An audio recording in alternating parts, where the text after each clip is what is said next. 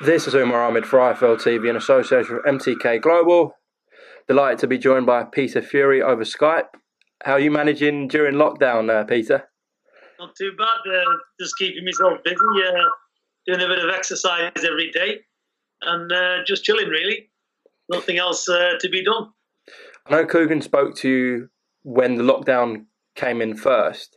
Now yeah. I've been trying to steer away uh, from this topic in in interviews, but I know you're very strongly opinionated about this. When you spoke to Coogan, people weren't following the guidelines. We're in a situation here where UK's seen one of the worst death tolls uh, in the world, and people still aren't abiding with the guidelines. Not everyone, but we've seen images on social media and the news. People still aren't abiding. What are your thoughts on that, Peter?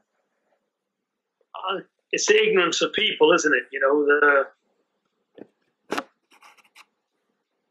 don't know people, and it's just going to cause it's going to cause everybody more of a delay, more of a problem.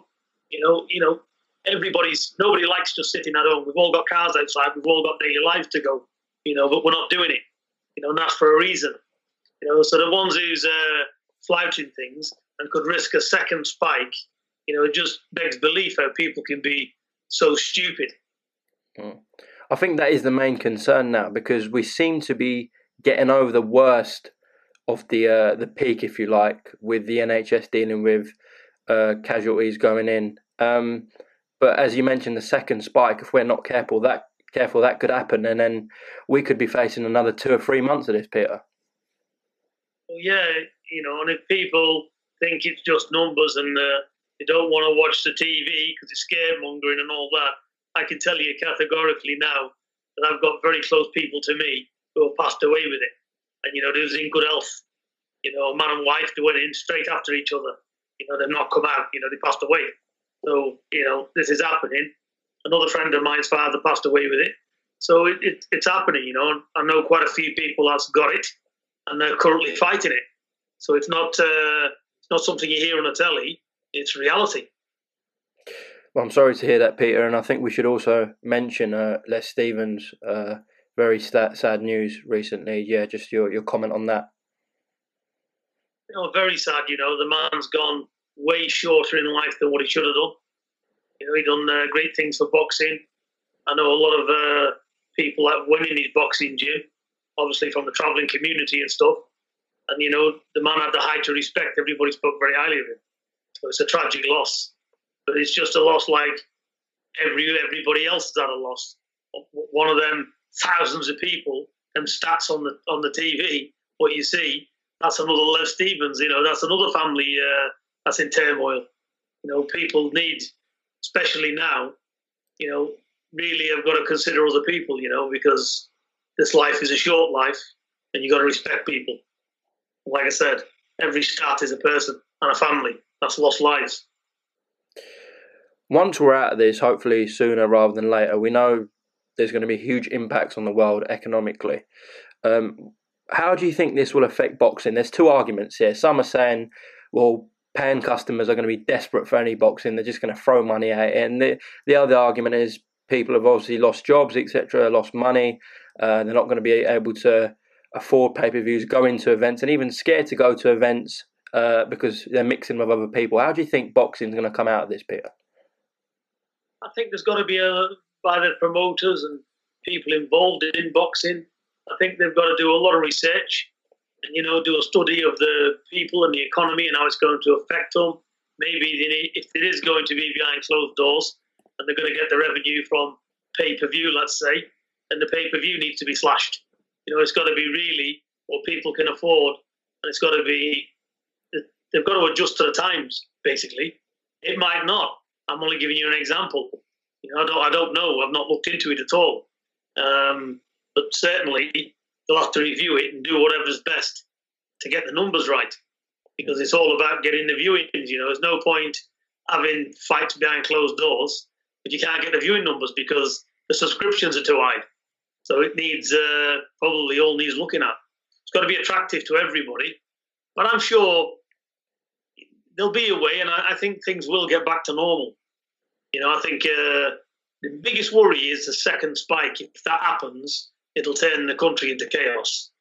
But if it doesn't, I think we'll just rally through this, and uh, if everybody abides by the rules, there shouldn't be a second spike. And I think over the next year, I think things will probably start getting more or less back to how it was in a year's time. But that doesn't mean to say I think things will still happen now. We're on about boxing coming back in July. So hopefully um, it will be measures and it'll just come, they'll just ease things back slowly. That's what I'm gathering anyway. Of course, Savannah was one of the first ones to be affected by this whole thing. She had a world title shot coming up. How she uh, sort of cope with that, Peter? She's coping okay. She's doing a training at home. She's got the use of a boxing gym there, which she can use by herself.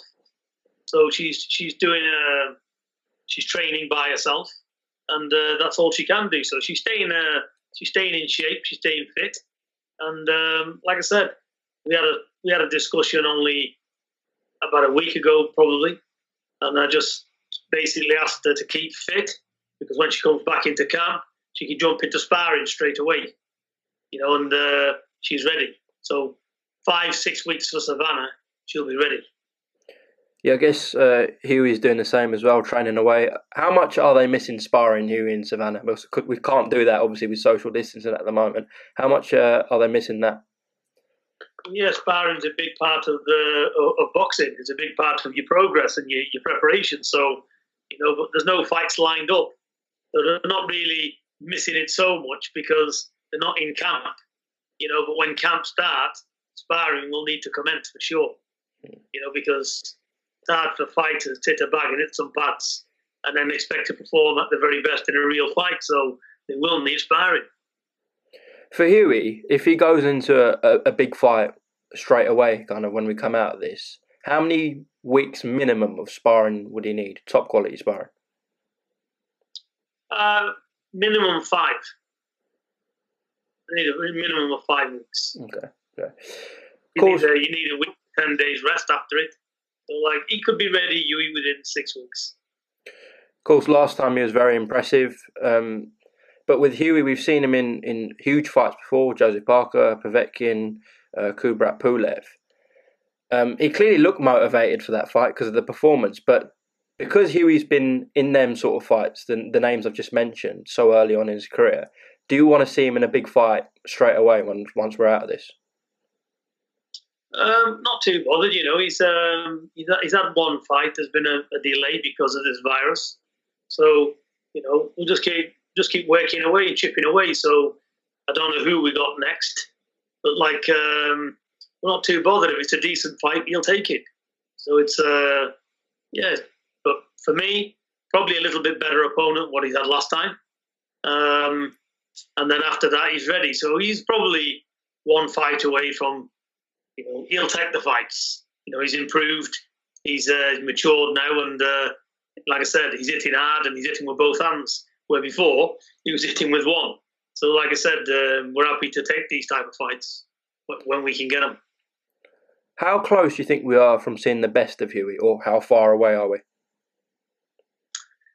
I think uh, certainly within another year. You know, Max, he, he's up there now. He's just putting his skills under the spotlight and getting him in with decent opponents so they can see what he's about. But I believe he's there already. So, like I said, certainly within the next 12 months. I think if he gets his chance and this virus thing allows him to box, I think within the next year you'll definitely see him challenging for a world title. What about in terms of the fighters I just mentioned? Would you like him in a rematch against one of those and, and turn that sort of loss into into a, into a win, Peter? Sure, you know, uh, would have liked Povetkin again, but obviously Dylan Dillian Whyte's fighting Povetkin, so maybe that's something after that fight if, if it could be made. Um, obviously, we know Pulev's fighting uh, Joshua. Maybe that could be made after that fight. So we'll have, we'll have to see. Um, I will ask you about uh, the two fights you just mentioned there. Uh, Joshua and Whyte are favourites going into them fights. Uh, from what you saw in the opposite corner, let's start with Kubrat Pulev. How much of a chance do you give against uh, Anthony Joshua? I give Pulev a good chance. He's a He's very educated. He's very very patient as well, and he's a good boxer. He's got a very good jab. You know, so he's uh, he's awkward himself, and um, you know it's 60-40 in Joshua's favour. But like I said, it's not it's not a landslide. It's not a given because anything can happen. You know, Pulev's he's a tough man as well, and he, he comes to win. And Pulev's gone very cagey as time's gone on. He learned by a Klitschko loss. You know, he's got a, a he's got a, a, very good defence. So, like I said, um, you know, it's not it's not all one sided. It'll be a good fight that one. Out of Pulev, Povetkin, and Parker, was you most impressed by Pulev? Um, I think they're all they've all got different styles. You know, uh, Parker was a Parker was a good fight for Hughie. Um, Pulev, you know, Povetkin. It was all all similar top tier level fighters. So it's hard to describe. They bring different styles. Mm. And in terms of Dillian Whyte, Alexander Povetkin, do you see it again, kind of a 60-40 to, to Dillian? Um, you know, it's hard to say. You know, that could be a 45, 55. you know, it's uh, it's one of them. You know, how much has Povetkin got left in the uh, left in the tank? That's always a question mark when you're like 40, 41. You know, he had a good fight with Michael Hunter, and you've seen there as the rounds went on, he faded a lot. And you know, to be fair with Hughie as well, he faded a lot in the mid to late rounds. But Povetkin, you know, and um, you know, as we see with Dillian Whyte, if he's properly fit and he's and he's ready for it, Dillian Whyte can do the rounds. So, like I said, uh, you you would think when you look at both stats looking back, in mid to late rounds, Dillian should o- should overcome Povetkin. You said that you expect Hughie to be fighting for a world title next year. How much do you think it'll help him that he's been at that level so early on in his career, albeit come up short? Um, but how much do you think that will help him having that experience in the in the bank, Peter? I think it's going to help him tremendously because one, when you take fights like that, you've got to learn how to pace yourself. You know. Secondly, you've got to you've got to be very very relaxed and calm and let your confidence, mental confidence, take you through the rounds by being relaxed, letting your hands go. You know, so he's learned by not doing these things the cost of it, because these few, few things I've just mentioned to you will make you come second best. You know, so like I said, it's all about the pace in it, but it's all about you as a person being relaxed and being comfortable in your own skin. And you know, you're in there and letting your skills do the talking. You know, when he's got skills to burn you. So, like I said, I think now with that experience he's had, and he's coming of age now, he's matured as well, and uh, he, he's ready for these type of things now. And you'll see You'll see him doing the rounds a lot easier, throwing a lot more punches. He's a different fighter because he's uh, he's he's changed a hell of a lot. Peter, you've always worked the, a small stable. You're, you're currently do, doing that now with Savannah and Hughie. Um, I'm sure you get a lot of requests for fighters to, to come and train with you. Are you still uh, in that frame of mind where you want to have a small stable or you want to perhaps grow it in the future? No, I, I wouldn't say I get a lot of requests, but now and again I get asked to uh, train uh, fighters, and it's not don't refuse the fighters because I don't think they can make it or anything like that. It's my own my own schedule because look, I can't do things seventy percent. It's not a business for me. But like I said, you know, what am I going to get? Ten percent. I don't need ten percent. You know, I need anything. We're all. I respect money. I respect the tenor, but I don't need ten percent. Ain't going to do anything. So I'm not into boxing to glean a 10%. But like I said, I've got other interest outside of boxing. So the thing is, is um, I've got to put my life into it because to get the best out of fighter, the fighter's got to give 100%, so have you. So it's, all, it's just where I'm at at the time. I won't say in the future I might never, I might not never take any more fighters, or I might take one. I just don't know. But for me, it would have to be, um, I'd have to really want to do it to uh, take any other fighters. How are they to work with Hughie and Savannah in terms of when you when you teach them things, when you show them new things? How do they adapt to things? Do they pick up things quickly? They do. Um, you know, it's, um, Hughie's a total dedication. Uh, he, he, trains hard, so hard in the gym, and he tries his very best. And the same with Savannah. They both do what they're uh, asked of, and you know, Savannah's a very quick learner. You know, she can she adapts pretty quick, and um, yeah, that's as much as I can say. But both both very good to work with. They know how I work, and I know how they work, and it it just fits. You know, it's uh, we all know what we've got to do. I think it's fair to say quite a few boxing fans are writing Hughie off just because of the losses, even though they're very early in his career. Um, do you think he's going to shock a lot of people, Peter? I think people deep down in boxing who know, know boxing know what he's about. Well, look, we haven't got. Let's look at Vladimir Klitschko then. Know, Vladimir Klitschko lost three and got badly stopped. Got put down, wobbled everywhere, stopped three times. He was like he was like Bambi on ice. You know, look what he become. You know, you know, we're looking at Hughie, who's a lot younger than Vladimir was when he had them losses, and uh, you know he's just learning his trade. But nobody's nobody's troubled Hughie. Hughie's gone through 12 rounds against Pulev, you know, with one eye, you know, with injuries and everything. You know, he's got everything it takes. It's just turning the corner and doing more rather than being doing less. You know, more punch output and, uh, like I said, the things I've touched on, relaxing more, you know, and uh, letting your boxing do the talking, pacing your rounds better, throwing more shots. You know, these are the things he's developed. So um, I think, yeah, for me, you know, I think he's uh, he's probably probably one of the finest young talents coming through at the minute.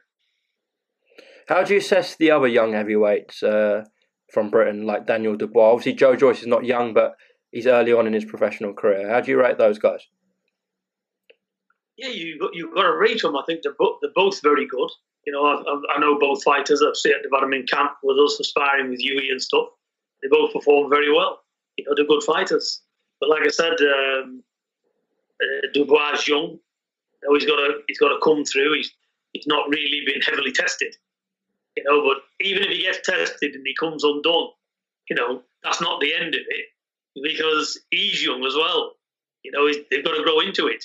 You know, we've seen, we've seen it time and time again with a lot of young fighters. You know, they've got excellent talent. You know, they can come up against. It's all about the level of opponent you're facing. You know, we can all, you know, the promoter can all get fighters an unbeaten record and, you know, guide them and glide them around. You know, but when they're fighting stiff opposition, you can, you can drop a you can drop a W. so it doesn't mean to say that's the end of it. It's just it's a, just a blip in their career. It's how they come back from it and learn from it and they move on. But you know, both of them fighters you mentioned have got a good future. I think down the line as well, all three of them, Brits and Hughie, uh, Daniel, and Joe Joyce, they're all going to probably meet one day, aren't they, Peter? Yeah, probably down the road they probably will do. It just depends on certain paths and the road they take. But um, there's one, thing for sure: if everybody keeps winning, then the circle gets smaller and smaller. So the top of that mountain, you know, comes uh, a very small point where everybody's got to face off.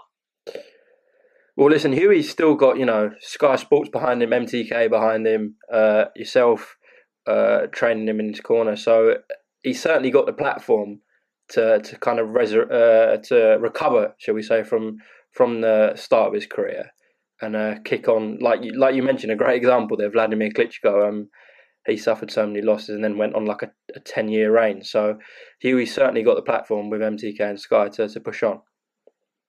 Yeah, he's, he's got uh, good teams with him. You know, he's uh, like I said, there's no complaints with anything. You know, it's all it's all down to Hughie now to perform at his best, and I believe he will. He's, you know, he's a fine athlete.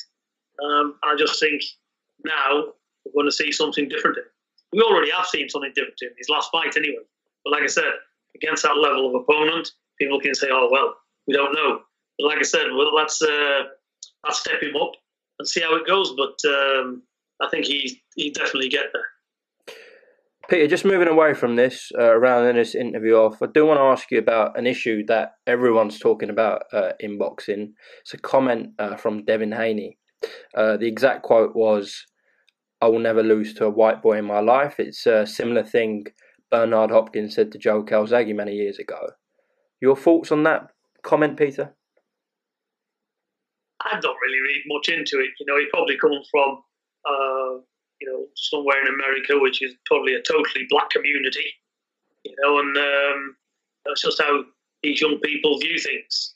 You know, I'm sure, you know, they say things without, you know, thinking about it. Look, black, white, yellow, green, whatever you want to call it, we're all human.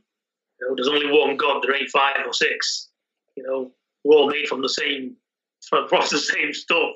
So, like, just a comment, it shows that um, somebody would somebody young would only comment like that because anybody of experience, you know, would would know different. So it's just part of his age, and he's not really realizing what he's saying. So I don't read anything into it. It's just people's very quick to pick up on words today. You know, we're all too politically correct. You know, so you know, give the kid a chance, and uh, I'm sure he's not a bad kid, and the people that know him, you know, he's probably a, probably a very nice young man. But they're just it's just inexperience and the age. That's what it is. Yeah, he's only 21, I think, and I've been around him. He, he's not like that, and everyone else in boxing said that. So I think you're you're on the mark there. But I can see why people are offended. Why he had to pick out a certain race. Why he couldn't just say, "I won't lose to anyone," um, rather than pick out a race. You know what it is, Umar? Yeah, I'm sick of people pulling race cards up. You know, if people get talked about, you know, gypsies get discriminated, discriminated against, blacks get black people discriminated against, you know, can be Asians, it can be Muslims, you know, it's just everybody likes to, to hang on to something, you know, instead of just getting on. You know, it's uh, like I said, unless somebody comes out and says, you know, I can't stand white people, I can't stand black people, that, then that's a different scenario. But for somebody just to come out and just give a comment, what does what does it mean? You know, we all say things we don't mean. I can argue with the missus yesterday and say things I don't mean. I'm gonna get I'm gonna get took to court over it.